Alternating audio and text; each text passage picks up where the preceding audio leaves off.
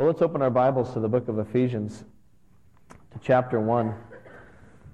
It's on page 1156 in the Pew Bible. If you don't have a Bible or maybe you're unfamiliar with where Ephesians is, you can find a Pew Bible in front of you, and it's on page 1156, Ephesians chapter 1. We're going to read it, verse 15.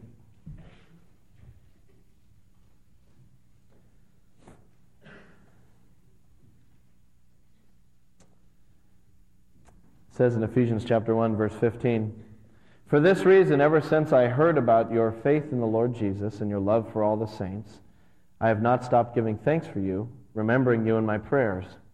I keep asking that the God of our Lord Jesus Christ, the glorious Father, may give you the spirit of wisdom and revelation so that you may know him better. I pray also that the eyes of your heart may be enlightened in order that you may know the hope to which he has called you, the riches of his glorious inheritance in the saints, and his incomparably great power for us who believe. That power is like the working of his mighty strength, which he exerted in Christ when he raised him from the dead and seated him at his right hand in the heavenly realms, far above all rule and authority, power and dominion, and every title that can be given, not only in the present age, but also in the one to come. And God placed all things under his feet and appointed him to be head over everything for the church, which is his body, the fullness of him who fills everything in every way. Well, what are you thankful for this year? What, what are you thinking of that you want to thank God for? Maybe you'll be asking each other that question on Thanksgiving. Uh, we go around the table. Maybe some of you have this tradition, and everyone says something that they're thankful for that year. So, so what are you going to say thanks for? Uh, if I had to think of what I would be thankful for, I, a couple things come to my mind. I had uh, my third child was born in September, so I'm thankful for that and um, uh, my sister and brother-in-law and nephew moved out from Las Vegas to Quincy, and uh, so I haven't, you know, I haven't lived near my family for about 13 years. So it's pretty cool to, you know, be living near my family again and, and get to hang out with them and catch up.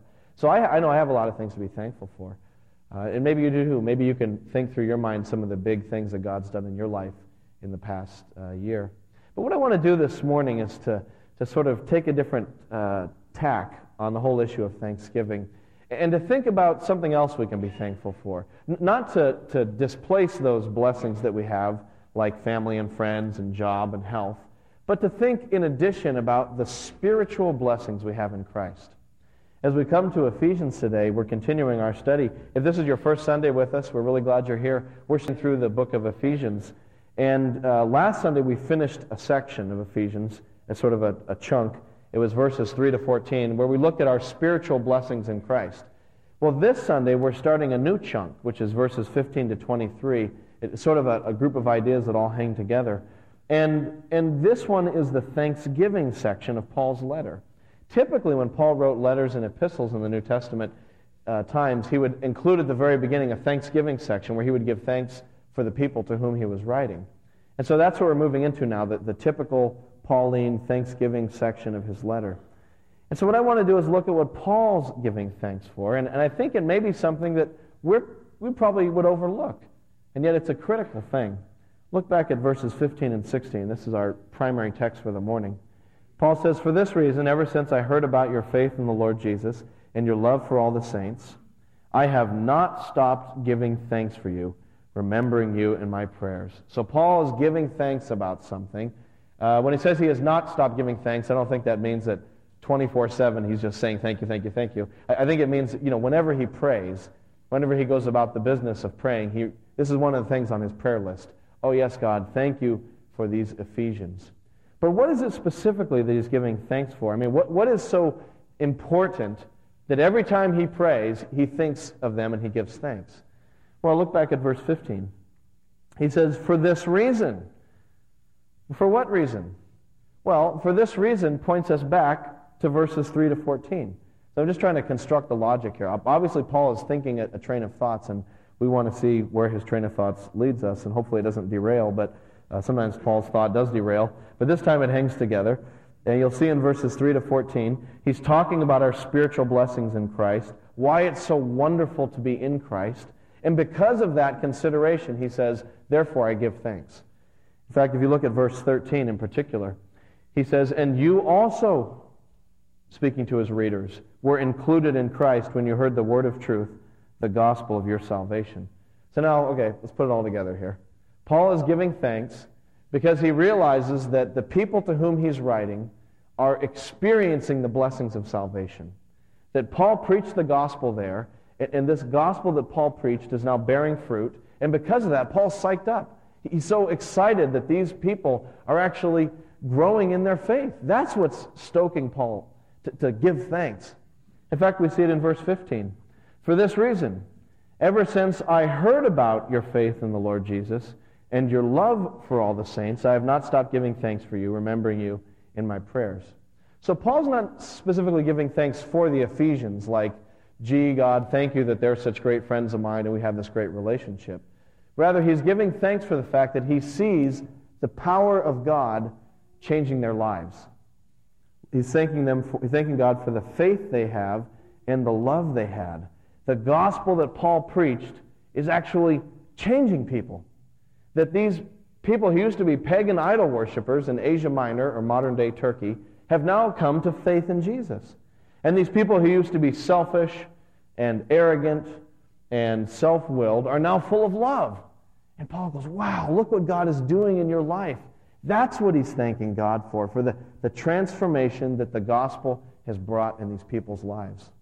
And just to reiterate the point, notice here in verse 15, Paul doesn't even necessarily know the people to whom he's writing. He says, For this reason, ever since I heard about your faith in the Lord Jesus.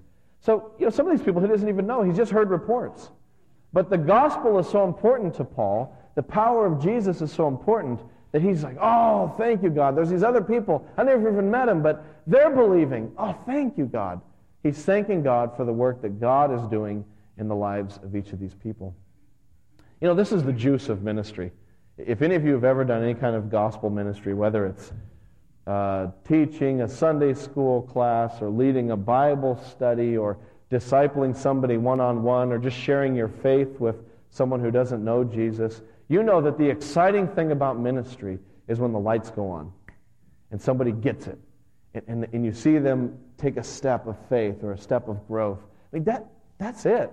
I can take a whole month of, of beatings and disappointments in ministry if I could just have a couple people who, who are getting it.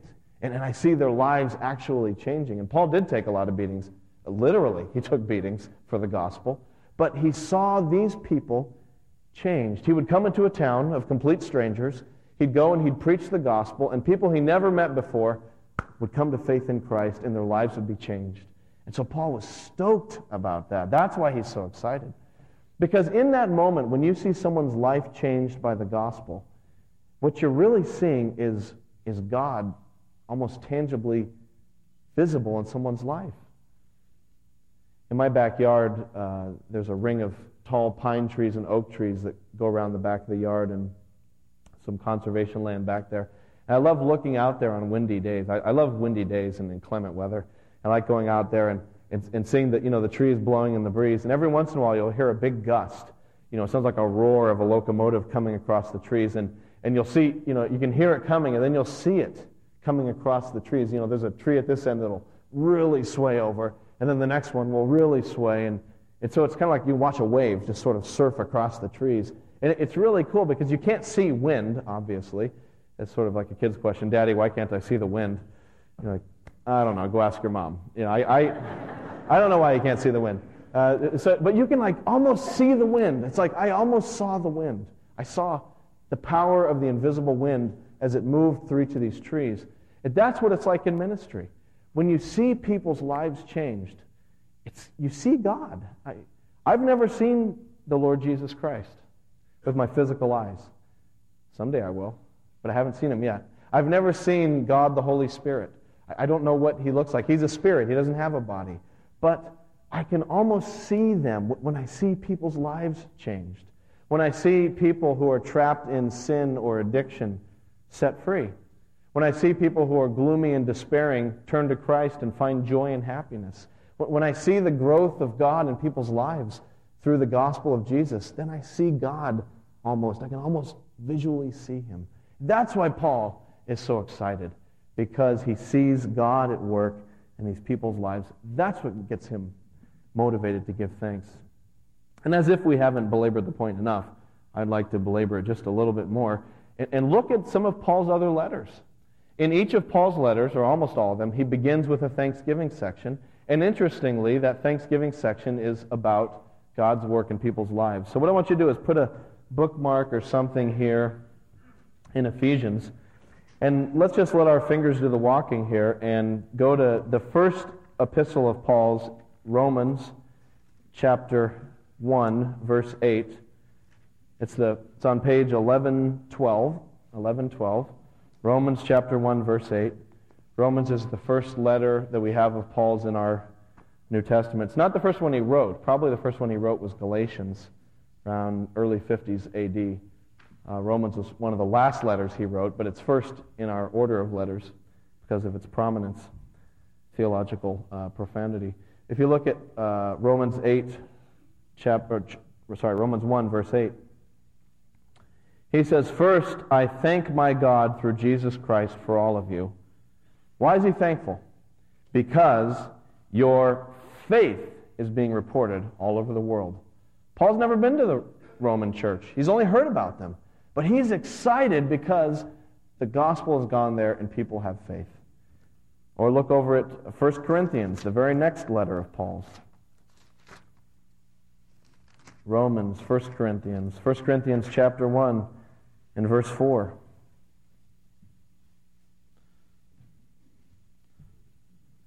First Corinthians 1 4. He says, I always thank God for you because of his grace given you in Christ Jesus. I thank God. Why? Because of the grace, because I see him working in your lives.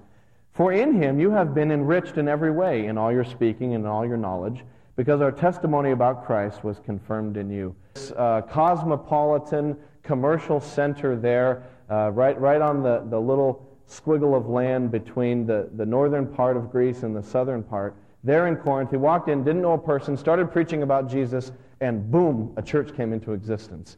And he goes, Oh, look what God has done. My gospel has been confirmed in you. We'll just look one more. I don't want to go through every letter. Look at Philippians. It's right after Ephesians. Philippians chapter 1, verse 3, page 1161. Here's another Thanksgiving section. I thank my God every time I remember you. In all my prayers, I pray for you. I always pray with joy. Why? Because of your partnership in the gospel from the first day until now, being confident of this, that he who began a good work in you will carry it on to completion until the day of Christ Jesus. So, what is Paul excited about? What gets him fired up to give thanks? It's seeing God work the gospel out in people's lives. That's what gets him excited. In fact, if we wanted to kind of put this in a modern framework, we might even say this is Paul's definition of success in ministry. You know, how do you know if a ministry is successful? How do you know if a church is successful? Typically, the way we judge success, uh, at least today in our culture, is uh, in the church, is the three B's: bucks, bodies, and buildings.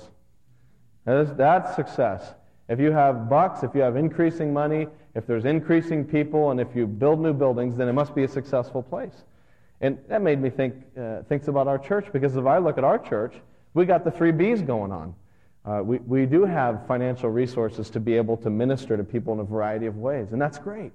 And we do have bodies. that the church's attendance has been growing. We're talking about a third worship service, and uh, we're, we're analyzing the surveys right now. We're going to be getting back to you on that. But, you know, we're looking at people coming into the church. That's great. And we're looking at a building project because we need more space. But, you know, I have to step back and say, okay, does that mean that this is a successful church? What is success? And I think what I see here in Paul is that success in the ministry is when people's lives are changed when people are growing in the Lord and growing in their faith. So, are you part of a successful ministry or a successful church? And I think the way to answer that question is to look into your own heart and to say, I don't know, is God changing me? Do I see the power of God evident in my life? Am I becoming more and more conformed to the image of Christ? And if I see that happening, then yes, success is taking place in the ministry. And if buildings and bucks and bodies comes as a result of that. Woohoo. Great. But what I'm really interested in is to see our lives changed for Christ. And out of that will come all the other sort of visible manifestations of that. And that's what Paul is talking about here that, that we become a people who are excited about spiritual things, not just physical things. And so I want to challenge myself and challenge you this Thanksgiving, not just to give thanks for the material blessings we have, but to also, I don't know, put on our, uh, our, our, 3D glasses or whatever they are, put on our special vi- spiritual vision, and try to see if we can notice God's hand in our lives, changing us into the image of Christ, and to give thanks for that. Because, uh, again, we have lots of things to give thanks for. I have a lot of things to give thanks for. I have a great family, and I have a home, and I have a job. But what about the spiritual things that God is doing in my life? Because the spiritual things are greater than the physical things. It's great to have good health, but it's even better to be holy. It's great to have a job.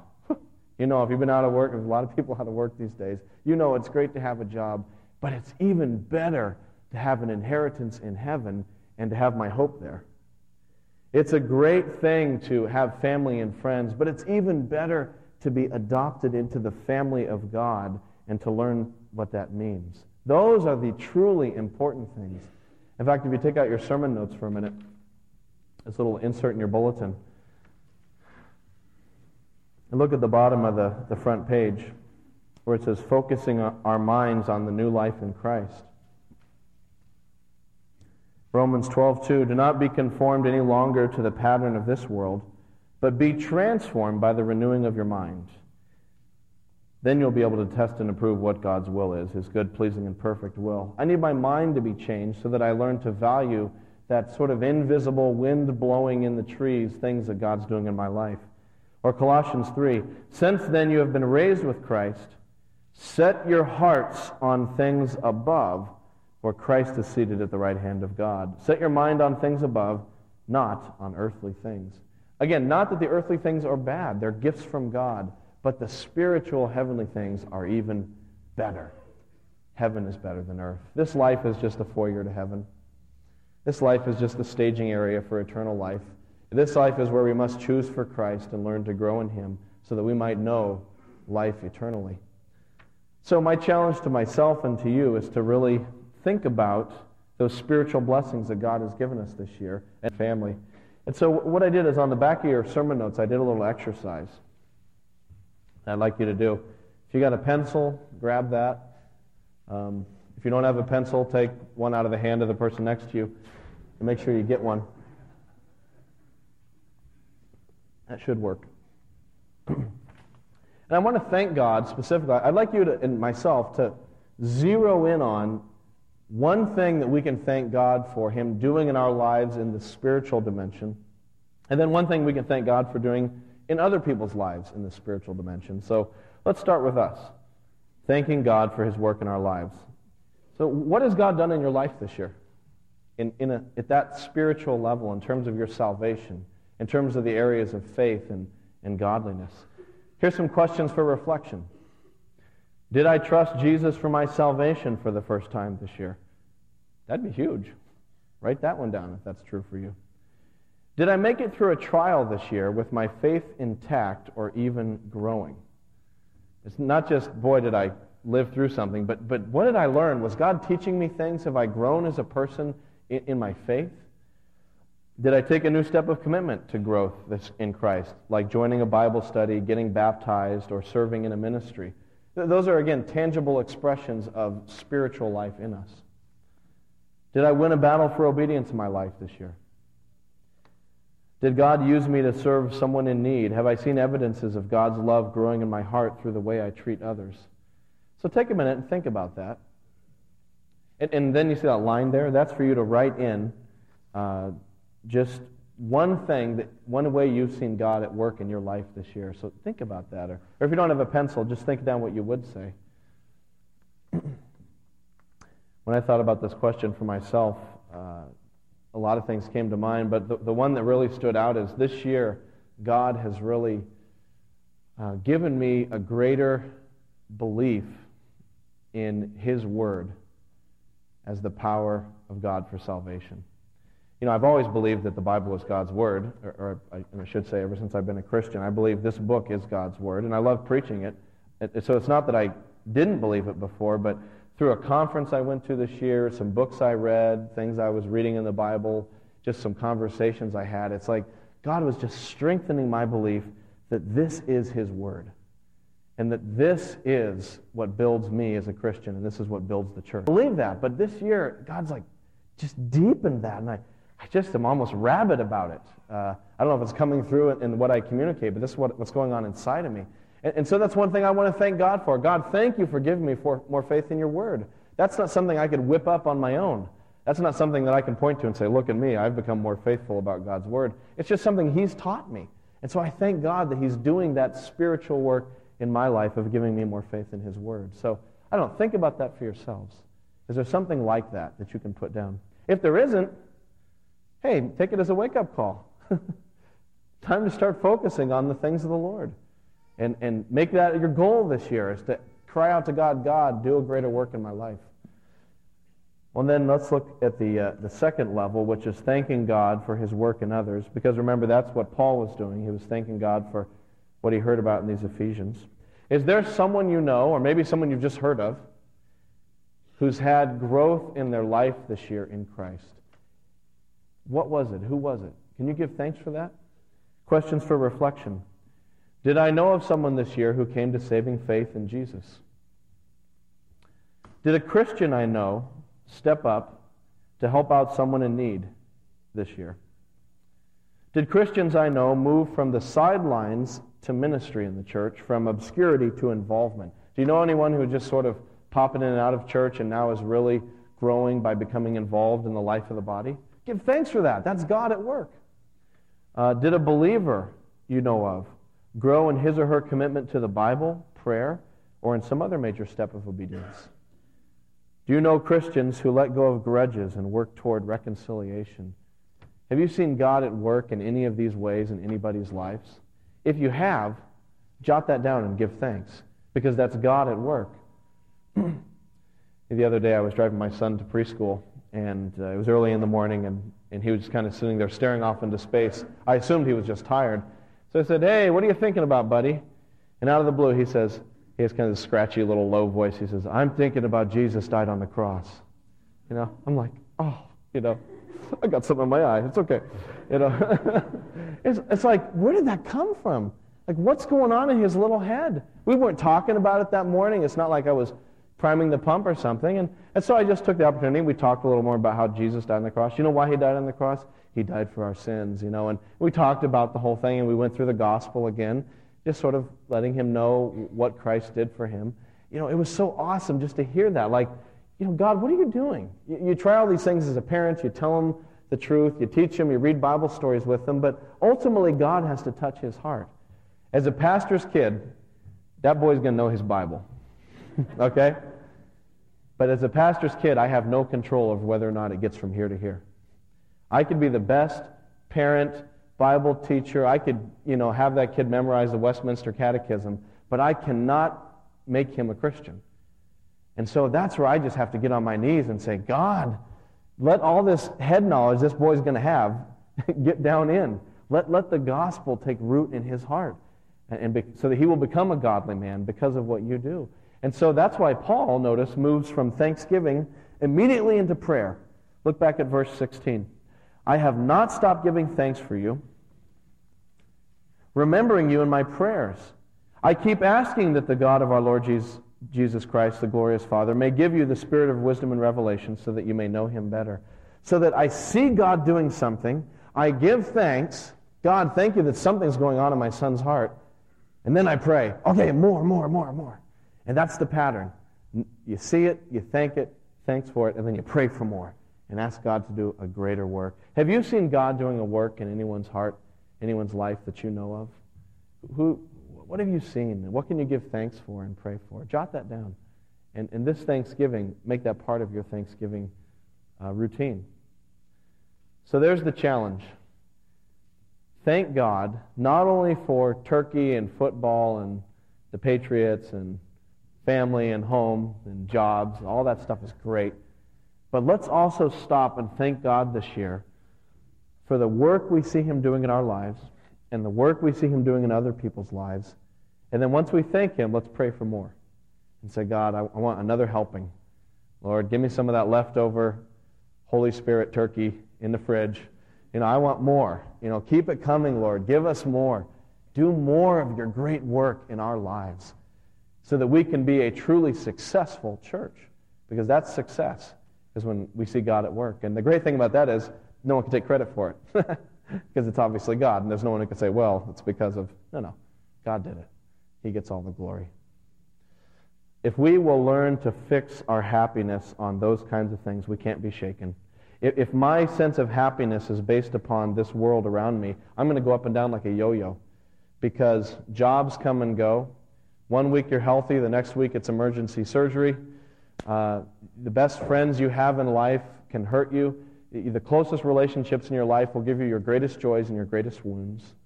And so people, situations go up and down. And if I base my happiness on that stuff, I'm always going to go up and down with them. But if I can step back and say, okay, God, what are you doing in the midst of this at that spiritual level? I can always be thankful because God is always at work. I once knew a person, uh, I'll just call this person Chris. Uh, uh, Chris uh, lost uh, one of Chris's parents and uh, it was a very you know, sad thing. It's always sad to lose someone. This, per- this parent was very old, and so it wasn't like it was a big surprise or something that snuck up. And yet, you know, it doesn't matter whether you know it's coming or not. It's always, it's grief is grief. And I remember talking to Chris about this loss and, and saying, so, you know, how are you doing with the grief? And Chris had an amazing answer that really surprised me. Chris said, you know, I'm not fighting the grief. I'm just letting it happen because I want to see what God's going to do through it in my life? Wow, that is a really amazing, mature answer. But it's that focus of no matter what's going on around me, whether it's a, the highs or the lows, God is doing something in me. God's kingdom is at work, and that's what I want to focus on, is the fact that He's building His character in me. Whether I know it or not, He's at work. So learn about that and give thanks for that this Thanksgiving. Let's pray, huh?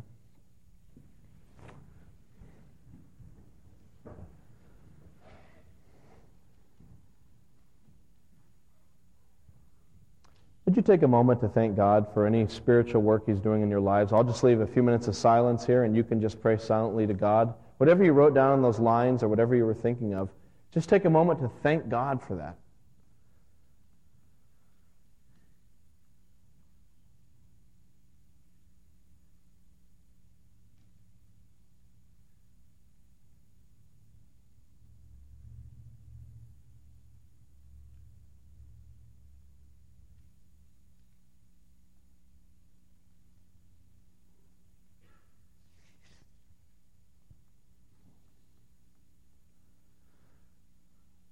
Lord, we thank you that you are at work in our lives. Oh God, we thank you that, that our religion is not one of just dead doctrines and empty rituals and just going through the motions, but that there is a spiritual power at work in us that we don't fully understand. That the Holy Spirit is in us and the Holy Spirit is changing us. Sometimes we cooperate with it, sometimes we don't, but regardless, your kingdom keeps advancing in us. And Lord, you grow your kingdom in us, through us, and sometimes in spite of us. And so, God, we stop to give you thanks as a church that you are a God who did not give up on the human race, but that you sent Christ to die for us, and you sent the Spirit to help us know Christ and to grow in Christ. And so I pray that this Thanksgiving season we would remember that more important spiritual level, that we would remember happiness uh, that comes through holiness and not just health, that we would remember our inheritance in heaven and not just our job security, that we would remember our, our adoption into your family and not just our physical family. That, Lord, we would remember the spiritual things. Help us to be focused on that. God, I pray for this church that you would encourage the people here, that you would fill us up with joy. I pray, Lord, for anyone who's here today who's just beaten down by life, who feels overwhelmed by life, God, I pray that you might open the eyes of their heart and give them a glimpse of your greatness.